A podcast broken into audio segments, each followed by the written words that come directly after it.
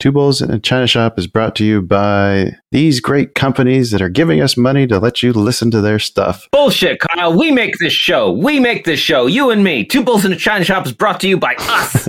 Someone's got to pay the bills, Dan, because it's not our trading. All right, roll them. You are listening to an entertainment program put together by a company called Financial Ineptitude. Anything said on this show is not an endorsement or professional advice. Would you really want to tell a court of law you were suing us because you thought taking financial advice from two idiots on a podcast put out by Financial Ineptitude was a good idea? Really? Clown hat smiley face.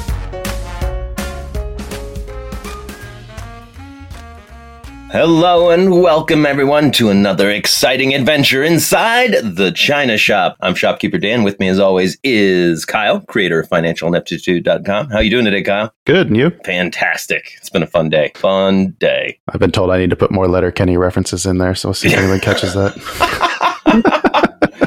oh, yes. Yeah, that's, that's what we need. More Letterkenny. Okay, Kyle, we've got a great episode lined up today. We got an amazing guest. We have Eric Mason, who happens to be a public labor economist. How are you doing today, Eric? I'm doing, I'm doing very good. How you guys doing? What does the public need an economist for? Just out of curiosity. uh, well, uh, probably not for much, if I'm being honest. There's the honesty we love. There we go. I push pens. yeah, yes. Sometimes, they, sometimes they give me a pencil. Yeah, right. Behaving well. No, I mean, so well, most of uh, labor economics is focused on public policy. You know, trying to make people more efficient based on po- passing different types of policy. And you do that for the government? Yeah, so we do that for the go- uh, primarily it's for the government. You don't see uh, a ton of labor economics just solely focused on the private sector. Um, there's a form of economics called organizational economics that really focuses on like the industry side Mm. of how to align companies. But you know, labor is mostly public policy. I just uh, the the thought of the government trying to be efficient just seems like I don't know, kind of a foreign idea to me. Oh, endless quest. yeah, like that, you must have the hardest job in the world. Is what I'm getting at. no, it's. I luckily have math. That that helps me a lot. It's more quant than it is qualitative, so at least I have some respite there. ah, that seems to matter less and less these days. uh, sorry. Okay. All right. Before we get completely derailed. Yeah, so we're all on the same page. So we've got a whole bunch of stuff that we want to ask you, but I think we probably should start with the thing that's probably on everyone's mind, and that's uh, what Mhm. What's going on over in Russia and Ukraine. As as a uh, economist, uh, maybe you have some different insights into what exactly is going on there. Why is oil spiking? Why are the markets in turmoil? It's like why is this such a bad thing? you know, it's I think first and foremost, it's you know, it's such a horrible, horrible humanitarian crisis. I think it's um, that's really, really the economic threat here. And uh, n- not to belittle it, one of, I had a uh, mentor who was really important um, when I was first getting in economics, and he always reminded me, he said, Eric, every number you see is a is a person. Every hmm unemployment statistic is somebody who can't find a job. I think sometimes we get so hyper focused on, you know, wh- wh- how many rubles to a dollar, or, you know, uh, oil, uh, the price of oil, um, that we forget that, that those are real people being affected. Those are real jobs. Um, you know, those are real life issues that, you know, I can look at a spreadsheet and a program R all day long, but it, it doesn't, you know, remove the humanity of what we're talking about hmm you know, if we look at it from an economic standpoint, it's it's it's quite a unique situation, and it's it's interesting because there's the news stories on uh, from an economic standpoint coming out uh, create kind of an interesting narrative. Um, Russia has been so heavily sanctioned after Crimea uh, that its its economy really isn't engaging with the rest of the world to begin with. So, Hmm. it, as the sanctions ramp up, um, yeah, there's some effects that you know will feel domestically, and you know Europe will certainly feel, um, and they'll be painful, but they're not anything proportional to what's going to be put on the average the average Russian. Um, and I think Right. what's important is the complete crushing defeat of the ruble. Just, I mean, it lost fifty percent of its value in ten days.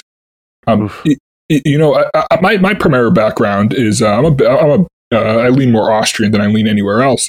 One of the tenets of Austrian economics is that we we believe prices, good markets maintain information of prices. So no matter how much propaganda the Russian government puts out um, to its own people, hmm prices still matter. And the fact that your ruble can't buy you anything, I think is really, you know, really a good way to convey information on just how serious repercussions uh, they're facing from the broader economy. That's a good point that you make. Like, just how devastating are these sanctions? Then, I mean, you, you kind of pointed to the ruble, but are there any other impacts that are being felt by these? Because uh, I think when I was listening to some of the press conferences, like the reporters seemed less than impressed with that type of response. Yeah, I mean, I, I think one of the difficulties for reporters, who I, I mean, I do have a lot of admiration for this. Economists don't go to war zones, right?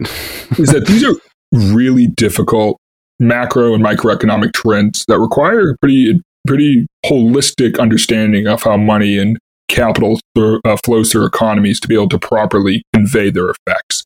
Mm-hmm. I'll give like one of the best examples is um, so the rest of the world isolating Russia and not allowing them to trade with them. You may say, oh, China could pick up the trade, Africa could pick up, some countries in Africa could pick up the trade. The problem is that those economies are already at full absorption because the Crimean sanctions already forced Russia to only trade with those individuals, those individual countries. Uh-huh. They can't absorb any more trade. So, and they're not going to cripple their own economy to prop up the Russian economy, which is is fairly weak. I'll give you an example. Like the, the GDP per capita in Russia is about, you know, it's in the like nine thousand dollar range, Mhm. which is interesting because the poverty line in the United States is about twenty seven thousand. So the average Russian is three times poorer than the poor than a poor American, Whoa. and this is supposed to, and that's supposed to be a world power. Um, Yeah. Yeah, it's it's a sad situation all around. It really is, and it, the, the sanctions compare nothing to what actually is going on in, on the ground in Ukraine. That's an interesting point too about the sanctions from Crimea. I didn't realize that those were all still in place. Yeah, they're. Uh, I mean, right now Morgan Stanley expects a default, um, whole a whole whole default from the largest industries in Russia by by mid April, and I, I think most economists would agree with that. It's in the the most damage the ruble's ever uh, suffered in a short period of time was actually not the Crimean or uh, Georgian sanctions. It was actually the default in uh, in the early '90s, and now you have sanctions plus default. I really don't know how. I mean, we uh, the sanctions wiped out over a generation of wealth creation in Russia. Mhm. It, that is, you're not going to recover. The, their economy was already sliding, and now it's. I mean, they're they're a petro state. What what is the aftermath after? Hopefully, you know, we have a, a peace soon. What what happens afterwards from a sanction wise? I mean, they, they crippled their own economy. For, for what is really the question?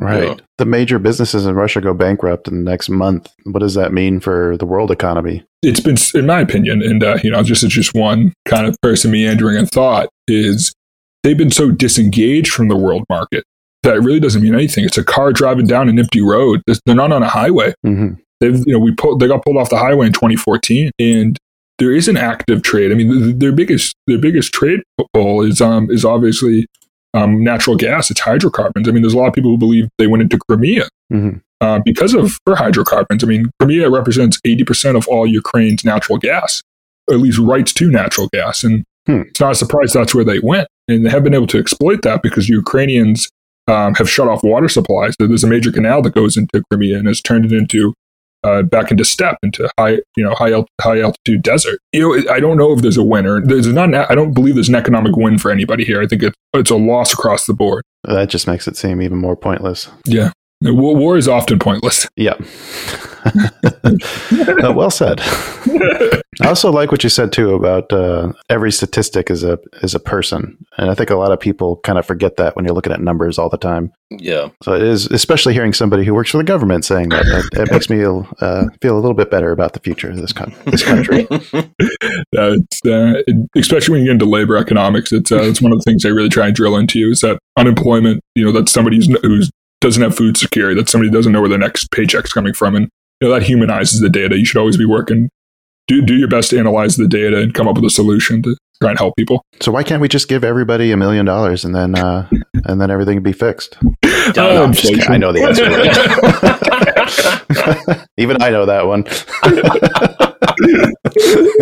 uh, you do have on here. Um, I should ask you about the ideal minimum wage. I'm curious to, to get the labor economic take on that. Uh, so it, it's it's uh, it's complicated and controversial. I think are the two words to go with that. Okay, maybe we should skip that one then. oh, no, come on, you guys never shied away from this type of topic. What are we doing? here? okay, No, I wanna I'm curious to know. Yeah. So, um, minimum wage. I think the first thing is when we say minimum wage, we should probably define what mi- what wage means. I think we all know what minimum means. Um, so, wage from an economic standpoint is the marginal propensity is your marginal propensity of labor times your price level. So you take a supply, you take a demand line, and a supply line for the labor market, and it's right where those two things intersect. Yeah. Mhm. Uh, and what from if we have any, uh, you know, if there's any people who have a you know uh, overemphasis on their love of math, it's a partial derivative of the of the production function. Uh, the labor input is brought to its first derivative, um, which is a fancy way of saying how much more production do you do you get by hiring one more person? Ah, uh-huh. right.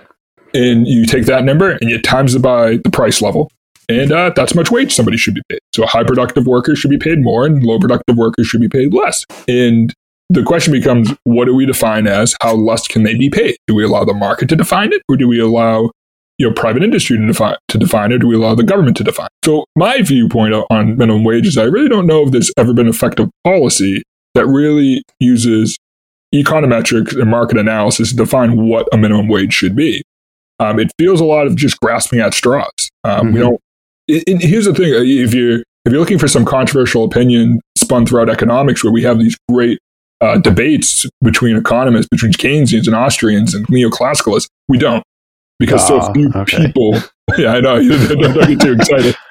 Um, the, the economy Thunderdome.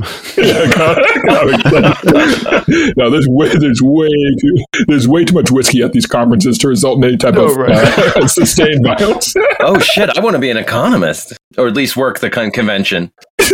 um, but no, they um, no. So I mean, what it really comes down to is um, how do we define what the minimum wage should be? But the vast majority of Americans don't earn the minimum wage, so there isn't a lot of really advanced research put into defining how, what the minimum wage should be. Um, my personal philosophy on it is that you know for good, able-bodied, well-trained adults, there really probably shouldn't be a minimum wage um, because the market's going to satisfy that anyway. So government extra government policy is usually pretty inefficient. Mm-hmm. But I think there should probably be minimum wage for uh, you know people who have certain disability, people who have disabilities, and uh, probably seniors. You know, people who could be exploited by the market. I, I, think government's job is to protect the most vulnerable members of society. Uh, a government that only protects the uh, the strongest members of society, to me, is not a legitimate government. It's just yeah. a bunch of people being jerks. Well, I mean, would you consider the poor people that need protection? I, would, I, would, I would agree to that. I just, um, I don't agree that minimum wage uh, uh, elevates people out of poverty, and there's really not a lot of data that shows that. Um, what elevates people out of poverty is increasing the marginal production of labor, and that's education. Mm-hmm. Widespread access to education and on-job training is the solution. If you just give everybody more money, you're going to increase the price level in the economy. By increasing the price level of economy, you're going to ruin people's savings accounts. And the people most vulnerable, the people who are not investing in the stock market, which are the poorer people. Mm-hmm. So whatever economic loss we're going to take by using minimum wage, I would submit that we should actually use that to increase education levels. We should allow for easier access for low income individuals to community college, to, to trades. I mean, I mean, the, the second highest paying uh, uh, occupation with a, with four years of experience is welding right now, and that doesn't require a college degree. Um, we should we, we shouldn't look to just increase people's money for no reason. It should be give them the skill sets so they can earn more money. We should do that. I'm fine with government taking a loss to provide those skill sets. Mm-hmm. Yeah. I like that you mentioned welding because I mean we've been vocal um, champions of trade schools too for as long as I can remember. Uh, I don't have a college education. I made pretty good money working at a steel mill as an electrician. So, yeah, I mean, those are real skills that we need. I mean, there's uh, biggest lie you ever hear is uh, you make twenty five thousand more dollars by going to college. It's by it's binomial. If you're mm-hmm. majoring in a STEM field, you make a ton more money. If you're not majoring in a STEM field, you're going to make less money than uh, than individuals who go into trades. Right. Oh yeah. Plus, we've all met the bartender that, that has a history degree that hates their life. Yes. I originally was a history major, and uh, I decided I wanted to be able to feed myself. I'm sorry. I didn't mean to. I wasn't trying to make a personal. No, I, I made the same decision as you. I said I want to be able to feed myself. yeah.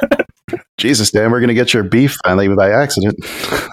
how how many economics uh, people actually get rich though by studying economics? Uh, it, it's funny. There's three million economy. There's three million people with econ degrees, but there's only about 22,000, 24,000 um, economists, and uh, I, I, think a lot of us just really like the math. It's a good living, man. I'll say it's not bad. Uh, I'm not even like what what what do you study with that? I mean, is that something that you can take and like make a successful career of investing, or is this just more of a like broader overall pictures of how monetary policy affects systems? Yeah, so economists are used everywhere from health. I mean, I'm sitting right here, and to my left, I have a health econ book. Um, we we're used for everything. We're kind of the math, the applicable mathematics backbone of a lot of, of a lot of industries. It's uh, it's actually economists who calculate health statistics. It's economists who build long run modeling for finan- the financial sector. Economics is just applied mathematics. We just we we use advanced what are called causal inference tools to investigate how effects of different whether it's policy, investment strategies, health decisions. It's uh it's one of the most applicable degrees just because it allows you to engage because it's math based in almost any field. Mm-hmm. I, I, I, always like it because it's it's an objective search for truth. That's what I've noticed it to be. Are you familiar with the uh, the South Park episode where they what was that one called? Dan with the economy where uh, Kyle basically becomes like the son of the economy and takes on a credit card and takes everyone's debt on. yes, I'm very familiar with that. Okay. I'm just curious if that's like the the economist's favorite episode. Uh, one of the jokes somebody always makes is that like uh, there's a Harry Truman quote, which is that uh, I need a one armed economist because uh, they always say on the other hand.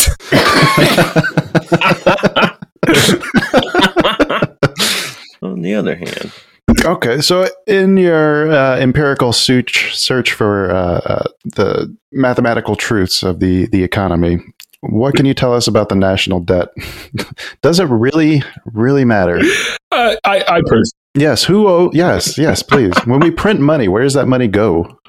I got so many questions about this, but I'll let you just get started. you guys sent me like four of the most challenging questions in economics. All right, we'll just sit back and let you finish the show. I guess I'll hit the first one, which is uh, who do we owe money to?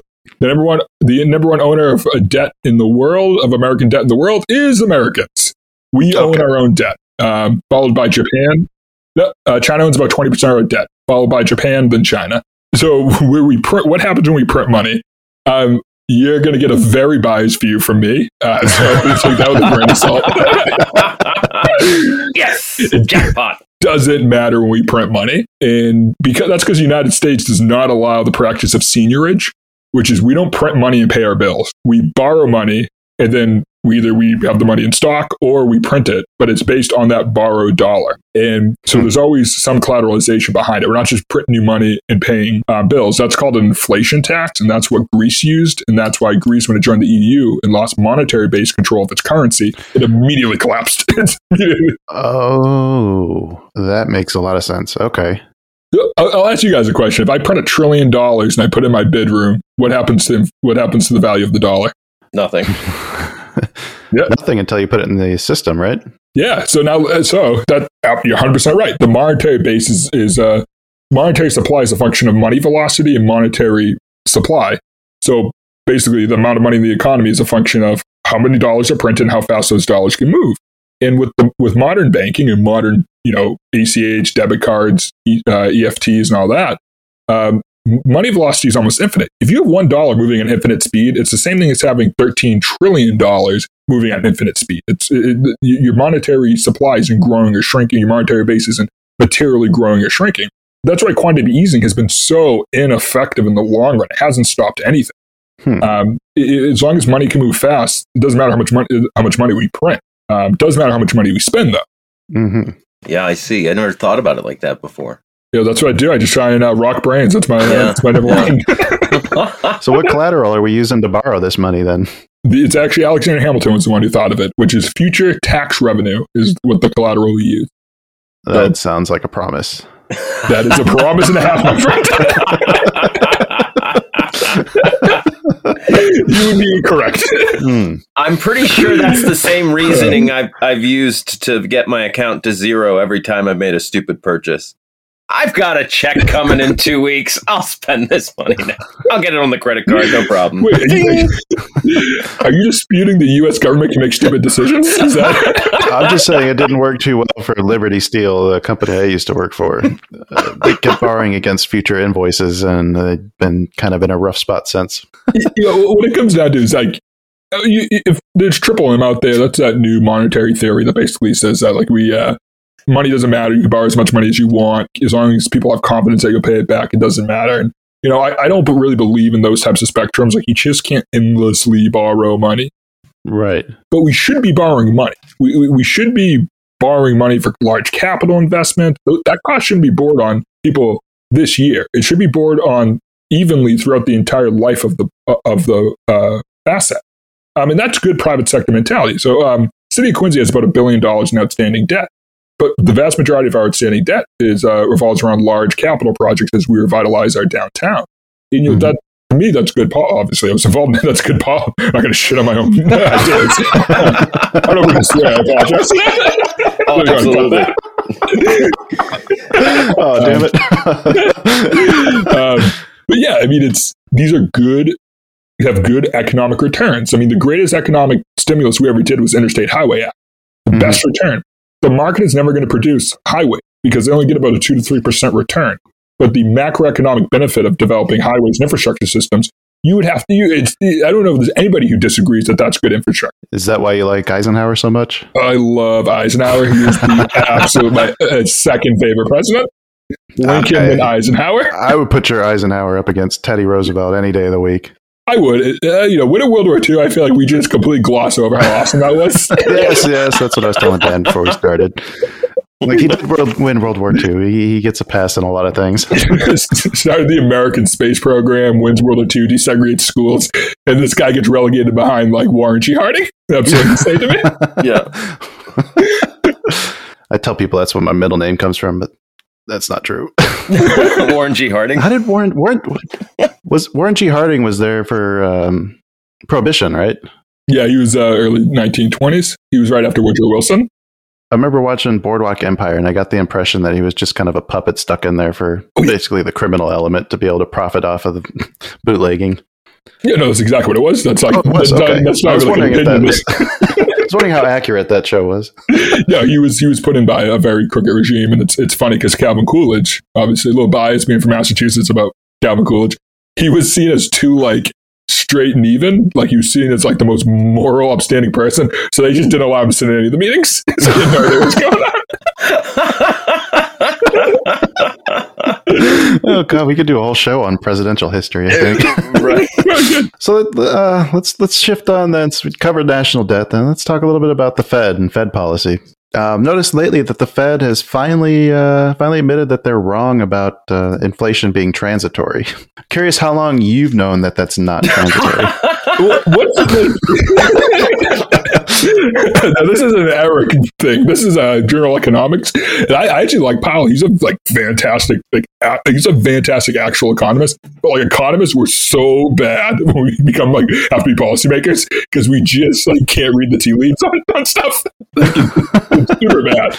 Like, uh, but I, it, that's not a word. We don't use that word. When when I started getting calls about like, hey Eric, what does transitory mean? And I'm like, I'm googling it, and I'm like, wait a minute, this is this isn't, this isn't a real word. We don't we don't use this. We have short run and long run. Those yeah. are the two terms we use. And so like I read it, and somebody's like, it's short run, short run. I'm like that's not a thing. it's short, short run. Yeah. yeah. so, so no, no, no. If we, we want to get real, we want to get real technical here. There's a very well known economic model when it comes to public policy and the effect it has on the economy. It's made by a husband and wife economist pair, the Romer and Romer tax series. And it's this fascinating nonlinear model that basically tells us that you have 12, you have 12 quarters. 12 quarters is short run effect. Mm-hmm. And so when we're, we're about, oh, let's say we're coming up on the seventh quarter, yep. you should start to see some sort of marginality going down. If it's transitory, you should start seeing inflation going down. And it posted a 7.5%. I was like, no. Mm-hmm.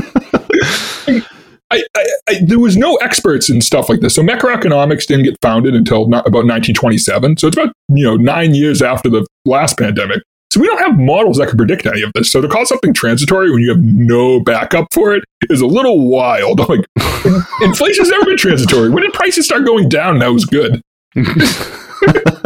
wild to me. How much do you agree with um, his his placing the blame of the inflation on the supply chain? I do agree with that to to a certain extent. And I think some of those issues existed well before the pandemic, and this mm-hmm. simply exacerbated it a lot. You, you, know, it's one of the issues we have is the Panama Canal is having you know obviously substantial issues with staying enough wa- uh, with enough water being the reservoir to fill up ships. Um, there's another big issue, which is that like when the Panama Canal expanded its uh, size for how many how big a Panamanian class uh, ship could be, um, the number one port on the eastern seaboard, the port of New York in Newark, they have a bridge there. And they Mhm. knew this was coming for decades, and they never lifted up the bridge. Oh God. And now you had all these bigger ships that couldn't get under the bridge. So the ships had to stop in Kingston and be put on smaller ships. And you can just feel the inefficiency. You can feel the inefficiency of that. like it's and there's all little little examples of that over and over and over again. So yeah, it was absolutely uh, the supply chain is a huge issue with that. And it's been remedying. Um, I I I love capitalism. I always uh, be in the store with my wife, and um, you know it's right during the pandemic, and you'd see you know no toilet paper. Then a few you know a month later, there's sales on toilet paper. I mean, there's they were selling test kits for thirty dollars a pop at the grocery store down the street from me three weeks ago. Now they're on sale for ten bucks. Like Mhm. there's no system better at expressing demand before demand expresses itself than capitalism. And it's a, but you know, depending on the supply chain for any good, um, we need to get the market and the world economy back engaged before you're ever really going to see supply chain the supply chain issues dissolve. So there is certainly some inflation from that, but I wouldn't really describe that as inflation. I'd describe that more as like uh, supply inefficiency. Uh-huh. Do you think there's a chance that we'll step back away from the just-in-time delivery? Yes. Yeah, I think that's people are now putting value on having excess capacity. And it, there's certainly market space to be gained, especially when you consider how, how many markets in the world, how many you know, mar- good markets in the world rely on, uh, are based on sequential oligopoly. So, like, the first guy to do something gets the biggest return.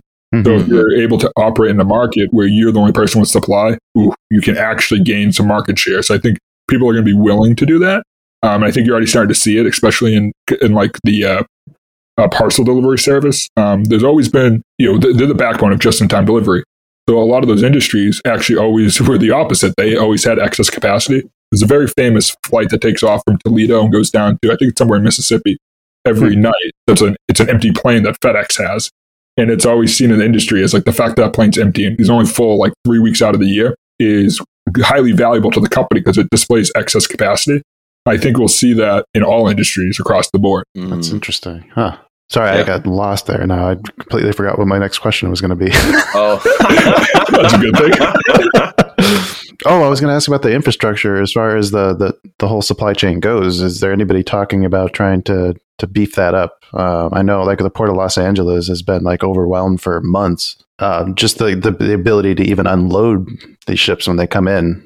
Uh, like you I talked to some truck drivers, they spend, you know, 18 hours in queue waiting to get loaded. One one of the bigger, well, yeah, absolutely. So there's certainly a desire to invest in the capital on that front.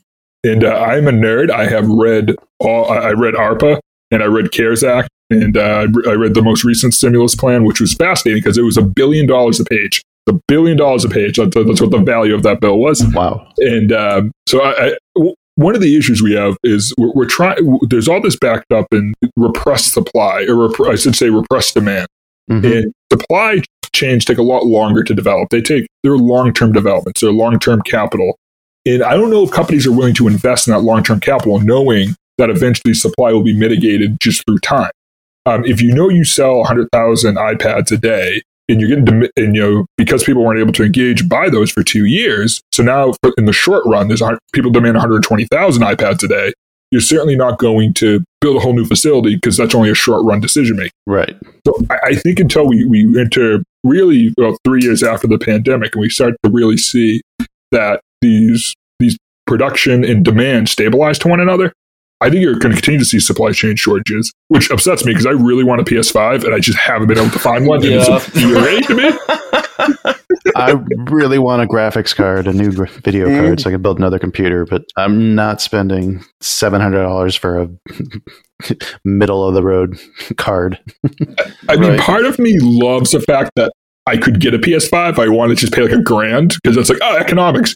The other part of me just like, hey, man, I had a busy day. I'd love to just play like Gran Turismo or something. Yeah, fucking economics. I'm angry, but I understand this. oh, that goddamn supply and demand. Supply demand curve. It's real. So the Fed is looking at uh, increasing rates. Um, they're they're easing off their asset purchases. Um, what's the good side of all this? Like, how is that going to help stabilize things? Yeah, um, so one, it will help stabilize it because it removes some liquidity from the market, and, and liquidity tends to blur the lines between good and bad decision making.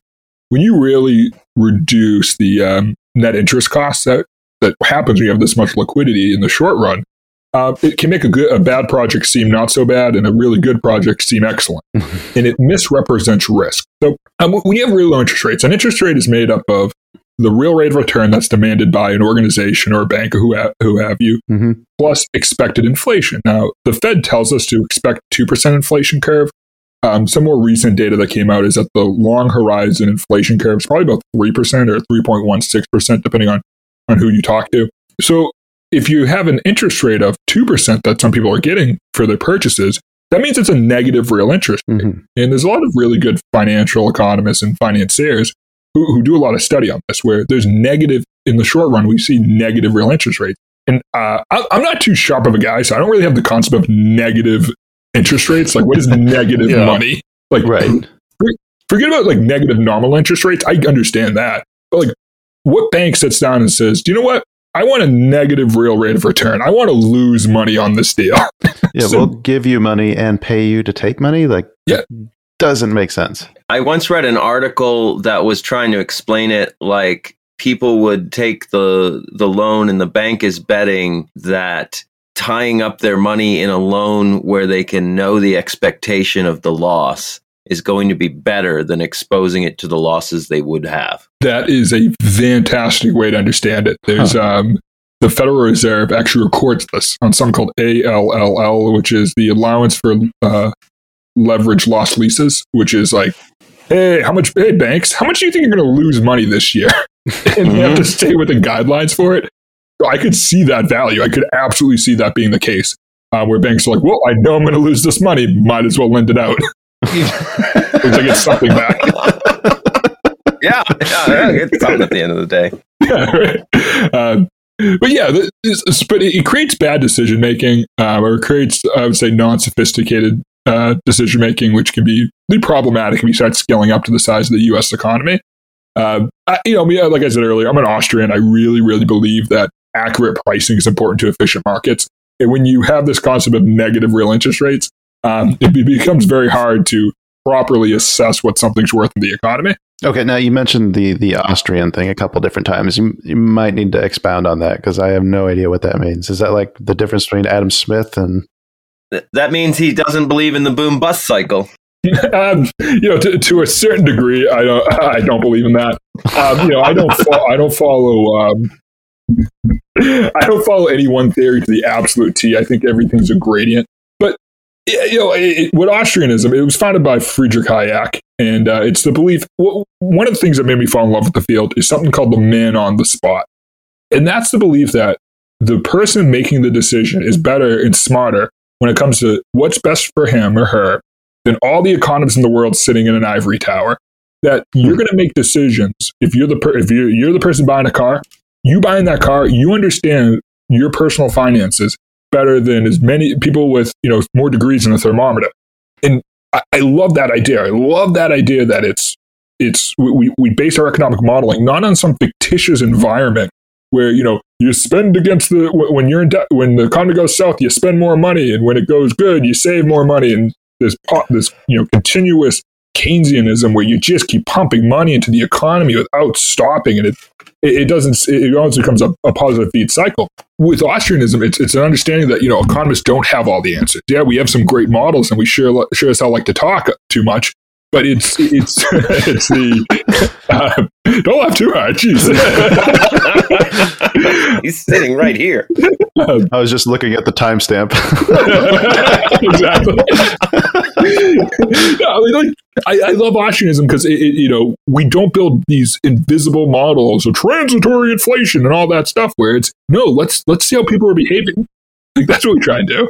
Uh, it seems dangerous to to be an expert in a field that you're telling people doesn't have all the answers. hey, at least I got one thing. It's honesty. Pretty, that's pretty ballsy. I like it. hey, we still we still have econometrics, so we still have advanced statistics. So I can, I can at least rely, partially rely on that. Can't explain it, but I can rely on it. Dan, I feel like we might be Austrian. Oh, That's oh the show. very we. yes. You say not we? Uh, well, I I have studied some intro economics. I took, you know, I took microeconomics, macroeconomics uh, for the business degree stuff, and and I actually Wow. what I identified most with, with was when Eric says uh, uh, you've got you know no nobody's completely right and completely wrong. It's it's everybody's looking at it from their angle, and while they might be wrong about big things. Like, uh, like, like Keen's just constantly pumping money in. I, I, I think it's a synthesis, and I think you'd be foolish to ignore Austrian economics. They make a lot of, lot of great grounded points. Like he's saying, it's all backed up by like, but we looked at this, and when we looked at this, and when we looked at this, I think, that's, I think it just boils down to that the economy is so much more complicated than people think. Well, to go back to the South Park episode, because I really think that that's not that bad of an example of the economy. It's public sentiment. That's Yeah. really what it is. Like we want to get more complicated and be like, oh, it's this factor and this factor. Let me break up my LMS IS model and let's talk about short run aggregate supply and line. Like, listen, we can talk about that all day. It's a horribly boring thing we're going to talk about. You're going to you gotta Yeah. c- cut me off after 15 seconds. but it's public sentiment. If people if people have positive outlooks, you're going to get positive outcomes in a lot of cases. Like it just it, it's, it's sometimes not any more complicated than that. Yeah, it's interesting you said that. Jonathan Baird just said that that inflation has more to do with public sentiment than anything. Yep. Yeah. The guy we Mhm. just had on here, yeah. I was actually just thinking about when you were talking about the the Russian businesses going out or uh, on the verge of collapse. Like to me, like the most the biggest danger of that is how the public's going to react when they see that information. Yeah, it may not have a monetary impact or, or an impact on global trade, but people see stuff like that and they get scared and start pulling their money. That's all that matters. Yeah, oh- absolutely. I mean, like I'm a I'm a capitalist capitalist. Like capital is what drives the economy. Part of the reason I got into labor economics is because of my love of capital. It's that like you know you look at capital, it's just you know ambiguous force that moves throughout the economy trying to seek the greatest return. Um, and then you look at labor, which is only two parts of the production function: capital inputs and labor inputs. And you, labor is far more difficult to define, far more gray areas. It's a great field because even when I'm wrong, I can probably bullshit my way to being right just if I if I talk long enough. It's it's a fantastic trap to fall into. uh, but, but no, like it, it's um, it, la- labor can be fascinating, especially when we start talking about how people spend because. As much as we study the economy, a huge factor of the economy is labor. So it's like, oh, the economy's doing bad. It's like, okay, well, half the economy's labor. It's like, yeah. So half the economy thinks half the economy is going bad or vice versa. Half the economy thinks half the economy is going good. That, that's a positive thing. I could see that being confusing very quickly. Yeah.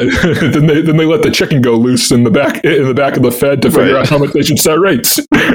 Uh, Basically, throws the though on the middle of it afterwards. That's what episode is. Bailout. oh yeah. Ding, ding. How much one did they offer him? Some. Yeah. Okay. I, I do I do have a question for you for you, Eric, or, or at least a, a conversation starter. In the Austrian view of the the individual being able to make the best informed decision for themselves, my suspicion is, uh, and I would like to know your opinion on how much do you think marketing interferes with that? Oh, so so that's the, oh, I love this question because I get I get I have many friends in marketing who hate me when they ask when they when I bring this up. Um, marketing is important. I don't know if marketing is marginal because like oh, do you know what the number one indicator of what type of of what type of um, laundry detergent you're going to buy is? The price. What you had in your house growing up? What your mom used. Yeah. Oh. Yep, Yeah. that's the number one. And like one of the things I love about economics is I feel like a lot of times we throw up our hands and go, I have no idea why this is happening. God damn. we're- like, okay, somebody write a paper about it and, and, and see if somebody will publish it. Um, but so mar- marketing has efficiencies in it because marketing conveys information very quickly. And the, the value of marketing is is information. It's can you convey Mhm. information? But I think people would still demand soap. I think people would still demand bread. I think people would still demand numbers of a numerous a numerous amount of goods Mhm. regardless of whether they're watching on television. So I view see, uh, the way I view it uh, from a microeconomic standpoint is that you, the big reason that marketing exists is because marketing exists. It's that because one guy markets, somebody else has to market. I, I, I think the information's material and marginal, but I don't think the actual exercise itself provides it increases the overall economic gain of a transaction. So our ad budget is being wasted. Is that Yeah, what yeah, I'm definitely. no, so well, well then it, it it takes my brain right to the place of okay, so if a marketing campaign doesn't have a monetary return, wouldn't the that independent company not do marketing campaigns anymore? What's important is the marginal return compared to the rest of the market. And, and again, I'm going to go wicked biased, wicked biased on the Austrian side because You're- we, yeah, you're we fine. view marginality as super important. Um, is is that if they're gaining if do, doing that transaction and they gain nothing from it, but it prevented them from falling further behind, then the marginal benefit was still positive, and that was a smart transaction to go with. Okay, I If- gotcha. Everybody would have to stop doing it, and that's when it'd be it'd, be, it'd become meaningless. Gotcha. I'm gonna get so many texts when this comes out from my friends just absolutely mocking me. This is gonna be so bad. All right, you ready for the last loaded question? yeah, sure. what uh, What do you think's going to happen in the next, um, you know, two to three years with the uh, the economy? Um, I, th- I think we're going to continue to see pretty sustained inflation, probably I'd say north of three percent year over year. I think what's an important aspect is how the labor con- uh, how the labor market recovers. Mhm. So right now we're seeing very good employment numbers. We're seeing fantastic job growth, and that's important. But one part, one segment of the economy that hasn't recovered, or I should say, the labor sector that hasn't recovered, is part-time workers. Mm-hmm. We are seeing a, uh, a you know just not a return to part-time work, and there are good parts and bad parts about that. One i i- good part, it is spurring wage growth for the first time in 40 years. We're actually seeing real wage growth, which is fantastic. That is that is dri- driving inflation. That's uh, people buying more. Yeah, that's gonna that's gonna increase inflation. Uh, in, income increases, inflation increases, and it's a good thing. It's not a bad thing. But my concern is is stability. If markets can return to a, an area that you don't see aggressive quantitative easing, you don't see as, different aspects of the economy almost still recoiling from the effects of COVID. Mm-hmm. Once that happens, you'll start to see re- a return to normal. In my opinion, you'll start to see managed inflation. You'll start to see um, you know consistent wage growth.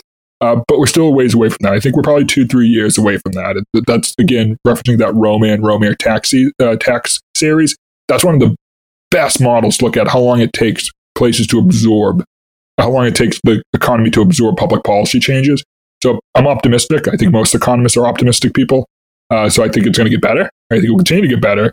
Uh, but I think we're in for a little bit of you know up and down on the inflation side uh, over the next you know probably three to five quarters. How about just the overall equities? I think it's going to go up. I think there's a real, real high pent up amount of demand. Really? Yeah, I, I- I do. I think you know one one of the best statistics to look at is marginal propensity of consumption. So if I give you a dollar, how much do you spend? Mm-hmm. That so if I give you a dollar, you spend a dollar ten. Boom, you're going to see uh, that, that your marginal propensity of consumption is 1.1. This wage growth is really is the backbone of good economic of good good good gro- uh, growth. Um, how it's going to translate to equities, you know, it, could be up and down. Like I, you know, I always say, like I'm an economist, I'm not a CFA. Those guys, I don't know how those Right. guys do their jobs and don't throw up in the bathroom every 20 minutes. oh God. I learned option trading, I learned derivative trading, and all that modeling, and I just can't use it because I just don't have the risk tolerance for it. Hmm. Just, this math is fun. I don't want to use it at all. yeah, that's my struggle with futures in a nutshell, right there. It's like, yeah, but you know, I, again, optim- I'm optimistic. I think we'll see growth. I don't think we'll see 20 percent growth year over year, but I think we'll see stable growth going forward. Probably, I'd say probably upwards of you know three to five percent. Again, hopefully better. Again, I'm, I'm usually pretty conservative. I, that makes me happy to finally see somebody who's got a more rosy picture to paint for the next, you know, little bit coming up. You can't you can't sell papers on positive news. yeah, that's a good point. I'm nothing to sell, so it doesn't benefit me to scare anybody. Too bad everybody reads the negative headlines, and they're the ones who act. No. uh, God, you keep mentioning labor, and uh, I, I'd feel remiss if we didn't ask about the Great Resignation and whether you think that the reports of that were overblown, or are people actually leaving the workforce and deciding that you know they really don't need to be in there? Is that what's driving all this wage growth? Yeah, so that is driving a lot of the wage growth.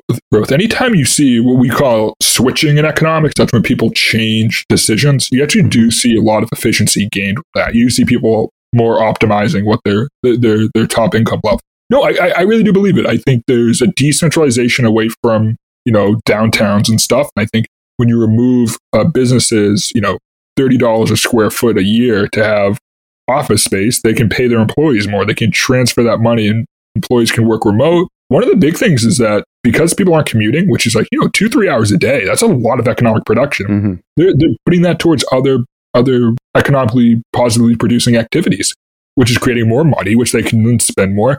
There's a dirty, dirty secret in economics, which is that we've known since the early 2000s that you can work at home and be very efficient, if not more efficient. Are all economists working at home, and we're just all catching up? Yeah, I mean, work is a very loose standard. ah, your secret's out. yeah. No, we, I put a bunch of Greek letters on this page. Yeah, I called good for a day. no, but um, you know, the, the Great Resignation's real.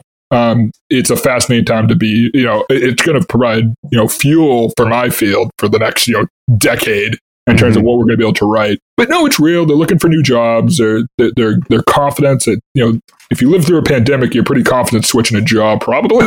Um, Right. Yeah. My biggest concern with the Great Resignation is is it's going to leave a lot of people who are structurally unemployed in the aftermath. People who have lost skills that are never going to be able to recover them. Ooh, uh, yeah, that's my fear too. from from uh, trying to, I'm I'm part of the Great Resignation, I guess you should say. Yes. Uh, Dan and I both decided to try to go professional uh, trading stocks. So Oh, good for you guys. the longer it draws out, then the wor- the harder it's going to be to go back to work. I think. yeah. Yeah. Definitely. but I'm not going to fail. I'm not going to fail. I was going to say that isn't that the goal in life in general? Just make it hard to go back to work. Yeah. Yeah, yeah. I figured might as well, try, you know, give it a shot. Well, let me ask you guys this: What made you want to jump into a, a such a risky field? Um, it was the first time I ever felt passion for anything. Um, because we were doing it part time and then trying to balance doing that and the show.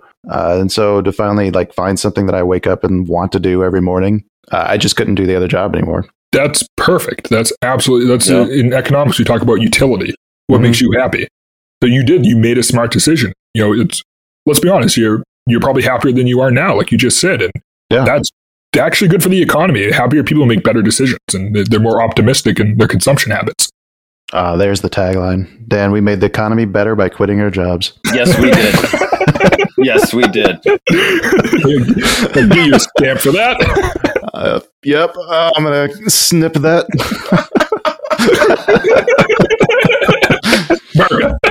That's going to be part of my morning routine. I'm going to listen to that as my prep. That's right, Kyle. You're doing good. Doing good. I Pat myself on the back with that one. Oh, The only thing that would make it better is if you had quit a marketing job. oh yeah, right. I'm gonna get so much shit for that. it's nothing against the field. I think the field's fine. Like, it has its place. It has its it has its you know importance, and there definitely are benefits to it. Mm-hmm. I'm, I'm, I'm, speak, I'm speaking at the World Finance Forum in, in April, and I can't wait for the first marketing guy to come up to me and just punch me in the face for saying this. Oh, are you gonna? Are you presenting an anti-marketing presentation? no, geez. Okay, okay. They all listen to our podcast, Kyle. All of them. I show think you up, light a cigarette. Be like, listen, All you are, all your jobs are stupid. and just drop the mic and walk away. You have no purpose. I want to be very clear that is not my opinion on that. yes, we know. Any trades you make are your own trades. Uh, maybe we'll edit that a little bit. Oh no, that's the Yeah. gold. Oh, I was on I was on a trading podcast a little while ago, and they asked me like, "Oh, what's the best one of the best things to invest in?" This is like a year and a half ago, and I go, "You know, I don't make investment decisions, but um, you know, it, it, we have a lot of fiber optic that's getting uh, built out. It's uh, you know, and especially with the new ca- with the new stimulus plans, I go, so any company that deals with helium." Because fiber optics need to be made in a hundred percent helium environment. Hmm. And I got so many. I got like like a good amount of emails and LinkedIn message of people just getting like frustrated with me because I didn't name a helium stock. And I was like, Oh, I don't like helium stock. What does that even mean? What's a helium? Next time someone asks you that question, just say uh, yourself. Yeah. it's in a balloon. Yeah, invest in yourself. Get some education. Learn something. That's the best thing you can do with your time. Dan, do you uh, do you have anything else that we need to cover? Because I think I'm. I don't think I can laugh anymore. I'm out of breath. I mean, I have some more provocative questions, but uh, Are they personal nature? yeah.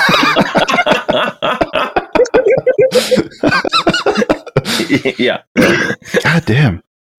Who knew economists could be funny? Mm, yeah, right. Uh, we're depressed. It's a dismal science.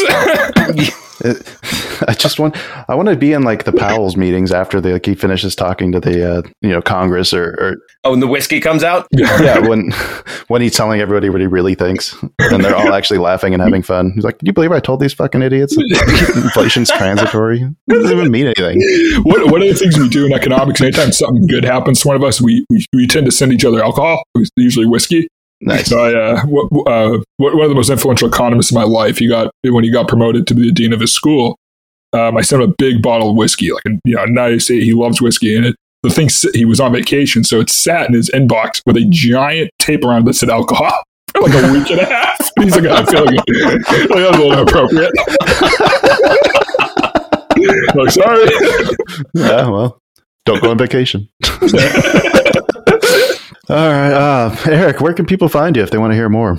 Um, so yeah, LinkedIn is always the best way. I, I, that's where I circulate. You know, any article I publish, show them on. You know, or anytime I'm doing anything public, I, I tend to keep it on there. I'm not a big social media user, but yeah, I mean, that, that's the best way to keep up with me. And I, I, try and answer every LinkedIn message unless you're asking me about a helium stock. Then probably no. where you at this point.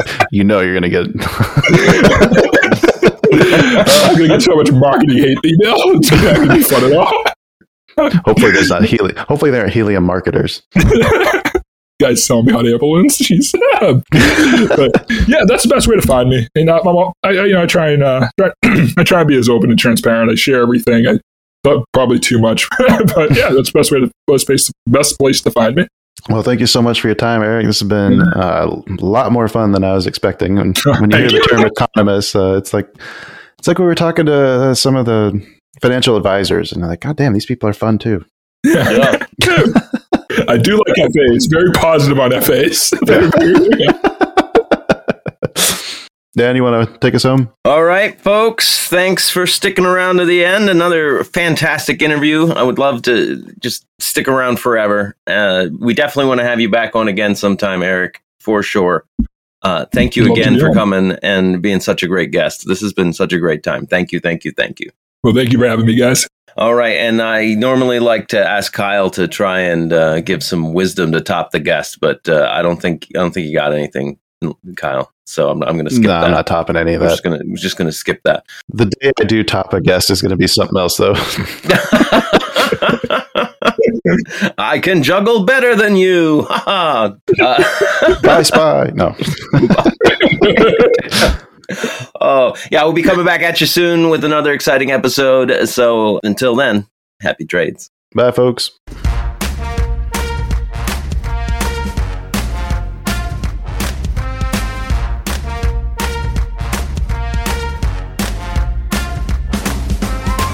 Two Bulls in a China Shop is an entertainment program, and all thoughts and opinions expressed in the show belong to the hosts and not of any company. They are not intended to provide specific advice or recommendations for any individual or on any specific security or investment product. It is only intended to provide entertainment about stocks and the financial industry of trading. If you make trades based on what you hear in this show, you assume all risks for those trades.